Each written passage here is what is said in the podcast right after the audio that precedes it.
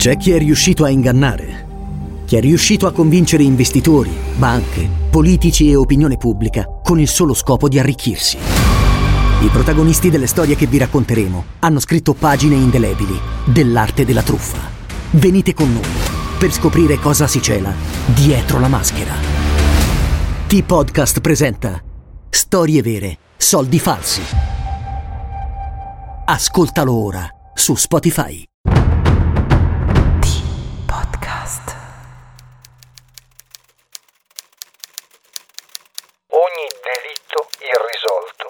È un delitto perfetto. Andrea Pinkez.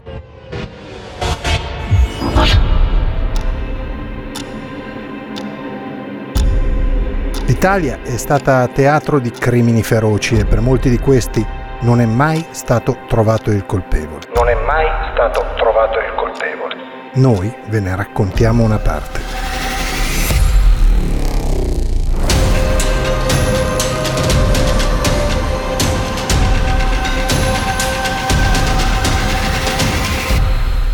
State ascoltando Spaghetti Thriller, i delitti irrisolti del bel paese.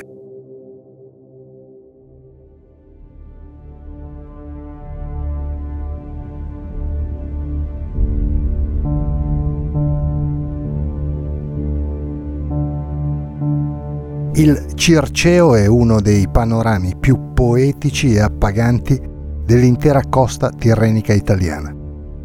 Situato tra Anzio e Terracina, nella provincia di Latina, ospita il Parco Nazionale omonimo, riserva della biosfera dell'UNESCO fin dal 1997, osservato speciale dell'Unione Europea e candidato al titolo di Patrimonio dell'Umanità. La leggenda vuole che questa zona, così bella e selvaggia per lunghi tratti, fosse abitata da Circe, colei che tramutò in porci i compagni di Ulisse nel libro decimo dell'Odissea di Omero, seducendo l'eroe che stava tornando a Itaca grazie alla magia e trattenendolo nella sua casa per circa un anno con l'inganno, prima dell'intervento risolutore di Hermes, per i latini Mercurio, figlio e messaggero di Zeus, il quale corse in aiuto del mitologico principe di Itaca, donandogli un'erba misteriosa che lo fece rinsavire liberandolo per sempre dall'incantesimo. Mitologia a parte, oggi il Circeo è uno dei litorali più frequentati dai turisti provenienti da ogni dove. 22 km di sogno e favola da Anzio a Terracina, sugli 8300 che caratterizzano l'intera costa italiana, 7500 se ci limitiamo alla costa naturale.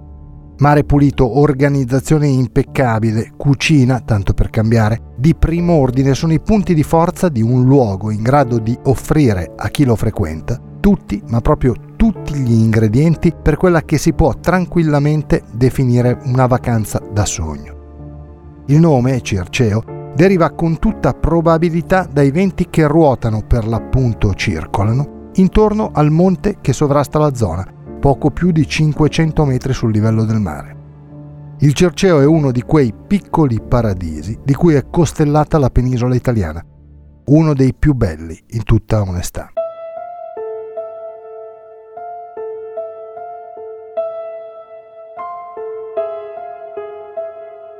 Qui l'estate è un via vai di macchine, un fiume di persone che si riversano da ogni dove anche se vista l'ubicazione, Basso Lazio al confine con la Campania, romani e napoletani la fanno da padroni in quanto a presenze. Anche perché chi nasce al Circeo e decide di andare a lavorare fuori zona trova terreno fertile nelle due metropoli del centro-sud. Le distanze dalla capitale e da Napoli sono simili. Lì, nel mezzo del Circeo, situata quasi accanto a San Felice, si trova Sabaudia.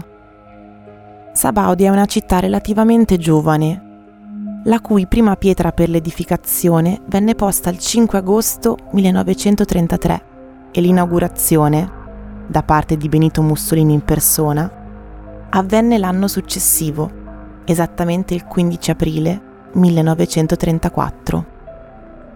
I primi abitanti? Coloni di origine veneta e friulana inviati dal regime fascista a sviluppare l'agricoltura in quei territori grazie alla bonifica dell'agropontino. Un'opera colossale che impiegò oltre 50.000 uomini nel decennio 1926-1936. A Sabaudia l'edilizia non si è mai fermata e il turismo ha permesso di costruire ville e appartamenti da utilizzare come seconde case. Una di queste seconde case è il soggetto involontario della nostra storia.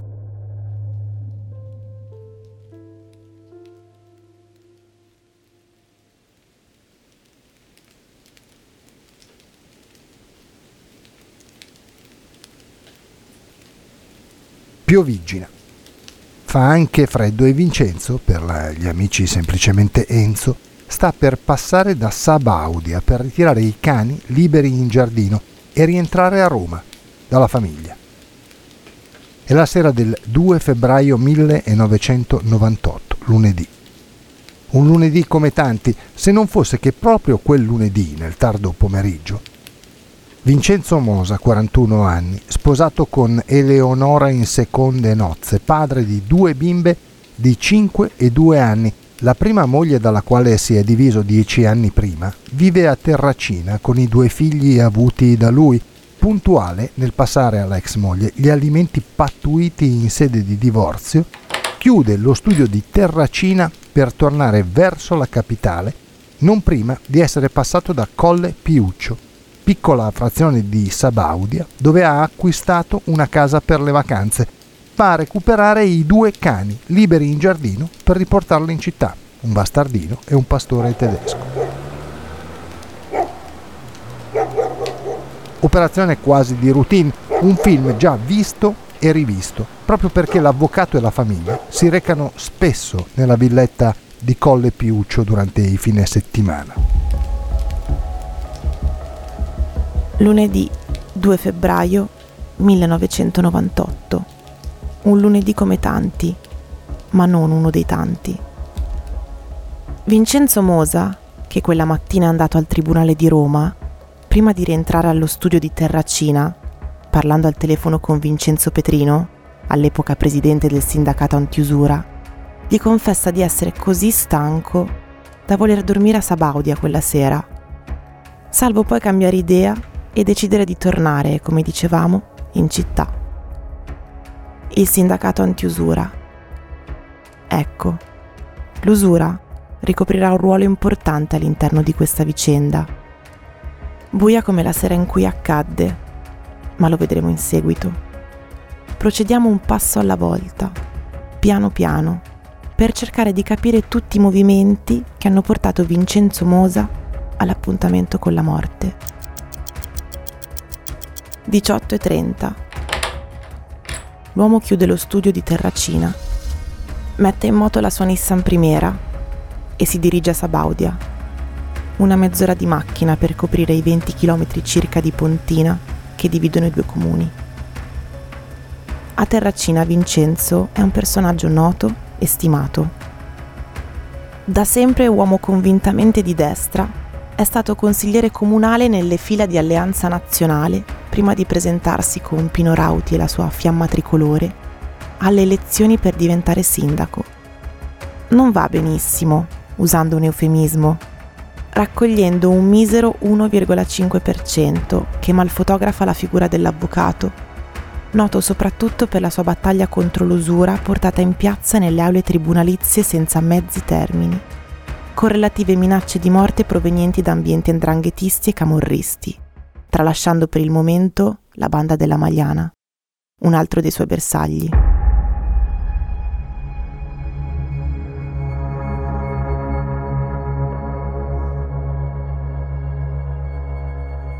Insomma, Vincenzo vive un'esistenza non semplice e nemmeno tranquilla, ma se l'è scelta e non farebbe mai un passo indietro.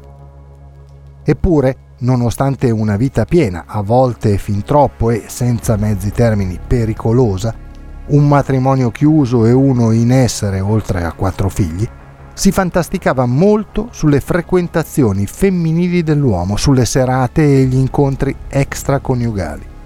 Non era un segreto per nessuno la passione di Vincenzo per il gentil sesso. Il pericolo Vincenzo lo percepisce, tanto da richiedere il porto d'armi che non gli viene concesso. Ma l'avvocato, lo sapevano un po' tutti, una pistola per difesa personale ha quasi sempre con sé. Piove quel 2 febbraio, anzi, piovigina, dicevamo. Quella roba fina che ti dà ancora più fastidio di un bel acquazzone. Vincenzo, per chi lo conosce bene, semplicemente Enzo, intorno alle 19 arriva a Sabaudia e svolta verso il centro residenziale Colle Piuccio, destinazione via dello Scorpione, Casa Mosa, al confine con le campagne circostanti. Il lampione davanti al cancello è spento, manca la lampadina o forse si è bruciata. Di solito si vede sempre bene, può capitare. Questo deve aver pensato l'avvocato mentre scende dall'auto. Così esegue i movimenti di sempre, quelli abituali, quelli che ripeti come un ritornello a memoria. Apre il cancello per far uscire i cani e caricarli in macchina, ma non appena entra nel vialetto che porta alla villetta, Vincenzo Mosa viene ucciso. Gli sparano alla schiena. Un colpo solo. Mortale. Poi l'omicida se ne va. Fugge, presumibilmente per i campi, potrebbe essere pericoloso utilizzare la strada, potrebbe incontrare qualcuno, forse potrebbe addirittura essere riconosciuto. Ma lasciamo Vincenzo sul vialetto di casa e torniamo a Roma. Perché Eleonora, nel frattempo, sta chiamando il marito per sapere a che ora sarebbe tornato. Prova a chiamare e richiamare il cellulare di Vincenzo Servizio di segreteria telefonica. Lo trova sempre staccato. Così telefona direttamente a Sabaudia. Sia mai che Vincenzo abbia cambiato nuovamente idea, decidendo di fermarsi a dormire al mare. Occupato. Una, due, tre volte. Sempre occupato. Così la donna comincia a preoccuparsi. Però è presto però forse il cellulare è scarico, però magari Enzo è entrato in casa e inavvertitamente ha messo fuori posto la cornetta. Tanti però, tutti assolutamente appartenenti al periodo ipotetico della realtà. Poi, ancora però, il tempo passa e di Enzo nessuna traccia, nessuna risposta, nessuna notizia. Così tutti però cominciano a vacillare Com'è possibile che suo marito, magari col cellulare scarico quanto vuoi, non si sia fermato in un bar a chiamarla? Com'è possibile che suo marito, pur avendo inavvertitamente spostato la cornetta del telefono nella villetta al mare, non se ne sia accorto per tutta la sera? Oppure è talmente stanco da non averci neppure fatto caso addormentandosi sul divano? A proposito di però. Però a luna di notte Eleonora a questo punto è seriamente preoccupata, non c'è però che tenga. Così decide di chiamare Graziella, la domestica che governa la casa di Sabaudia, pregandola di andare a controllare se è tutto ok oppure se qualcosa non va e di farle sapere. Graziella sveglia il marito e insieme vanno verso via dello Scorpione, verso Villa Mosa.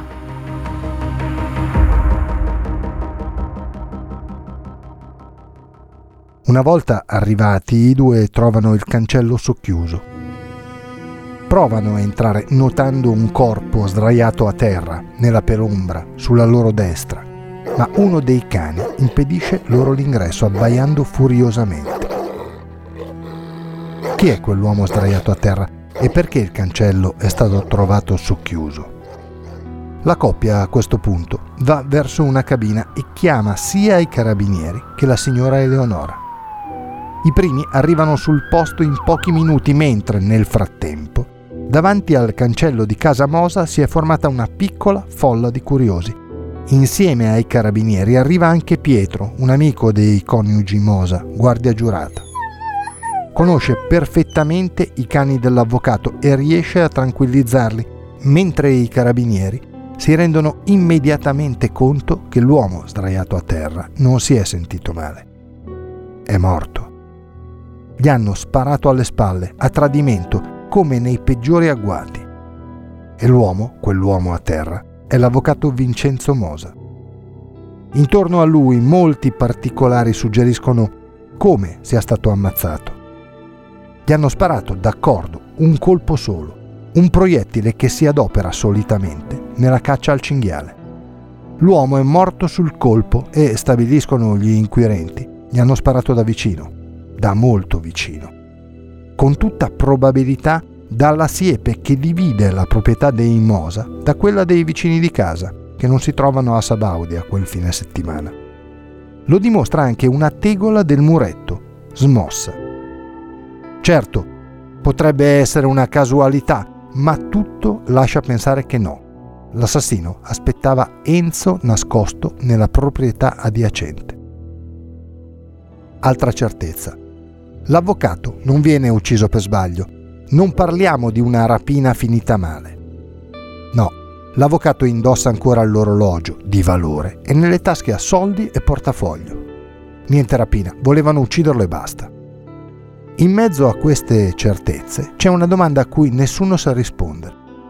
Ma se, come pare, Enzo scende dall'auto giusto per prendere i cani e portarli a Roma, questione di pochi secondi, e viene ucciso non appena varca il cancello di casa, chi ha alzato la cornetta del telefono posto all'interno dell'abitazione? Chi avrebbe mai potuto entrare nella proprietà Mosa senza far reagire i cani? Probabilmente qualcuno che quei cani li conosceva.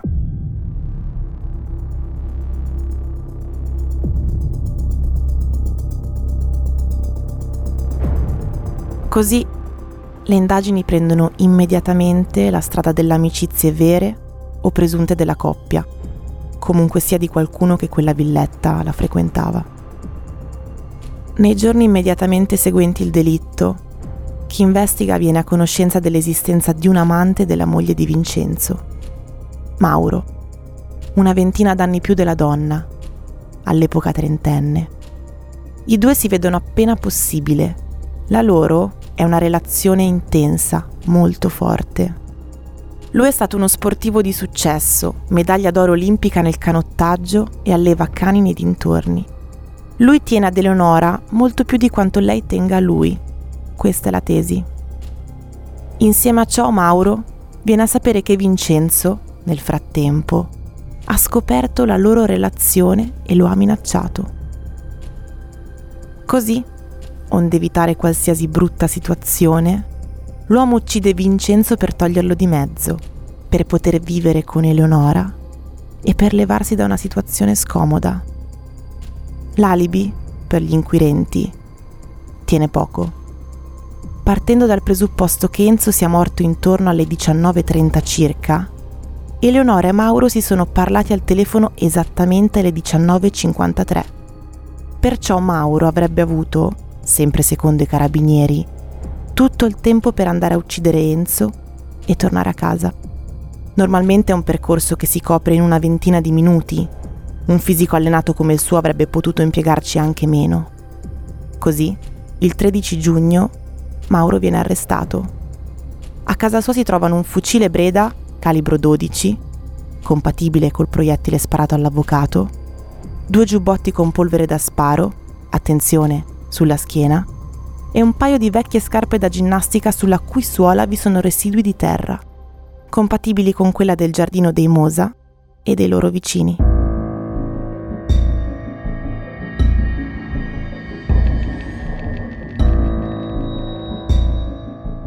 Le prove vengono smontate poco per volta, dimostrando la piena innocenza di Mauro.